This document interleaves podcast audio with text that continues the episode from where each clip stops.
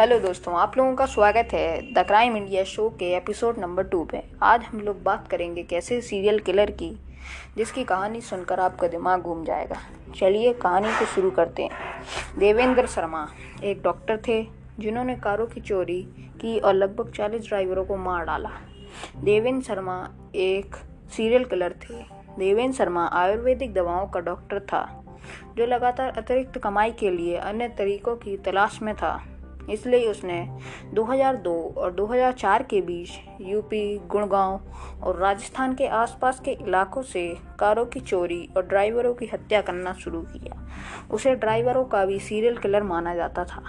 वह ज़्यादातर ड्राइवरों को ही अपना शिकार बनाता था। बाद में उसने लगभग 30 से 40 ड्राइवरों की हत्या करना स्वीकार किया। उसे 2008 में मौत की सज़ा सुनाई गई थी।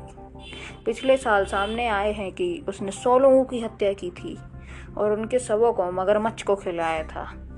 कैसे कैसे हैवानियत के काम कर लेते हैं सीरियल किलर लोग चलिए, इस बीच हम लोग अपने एपिसोड को ख़त्म करते हैं।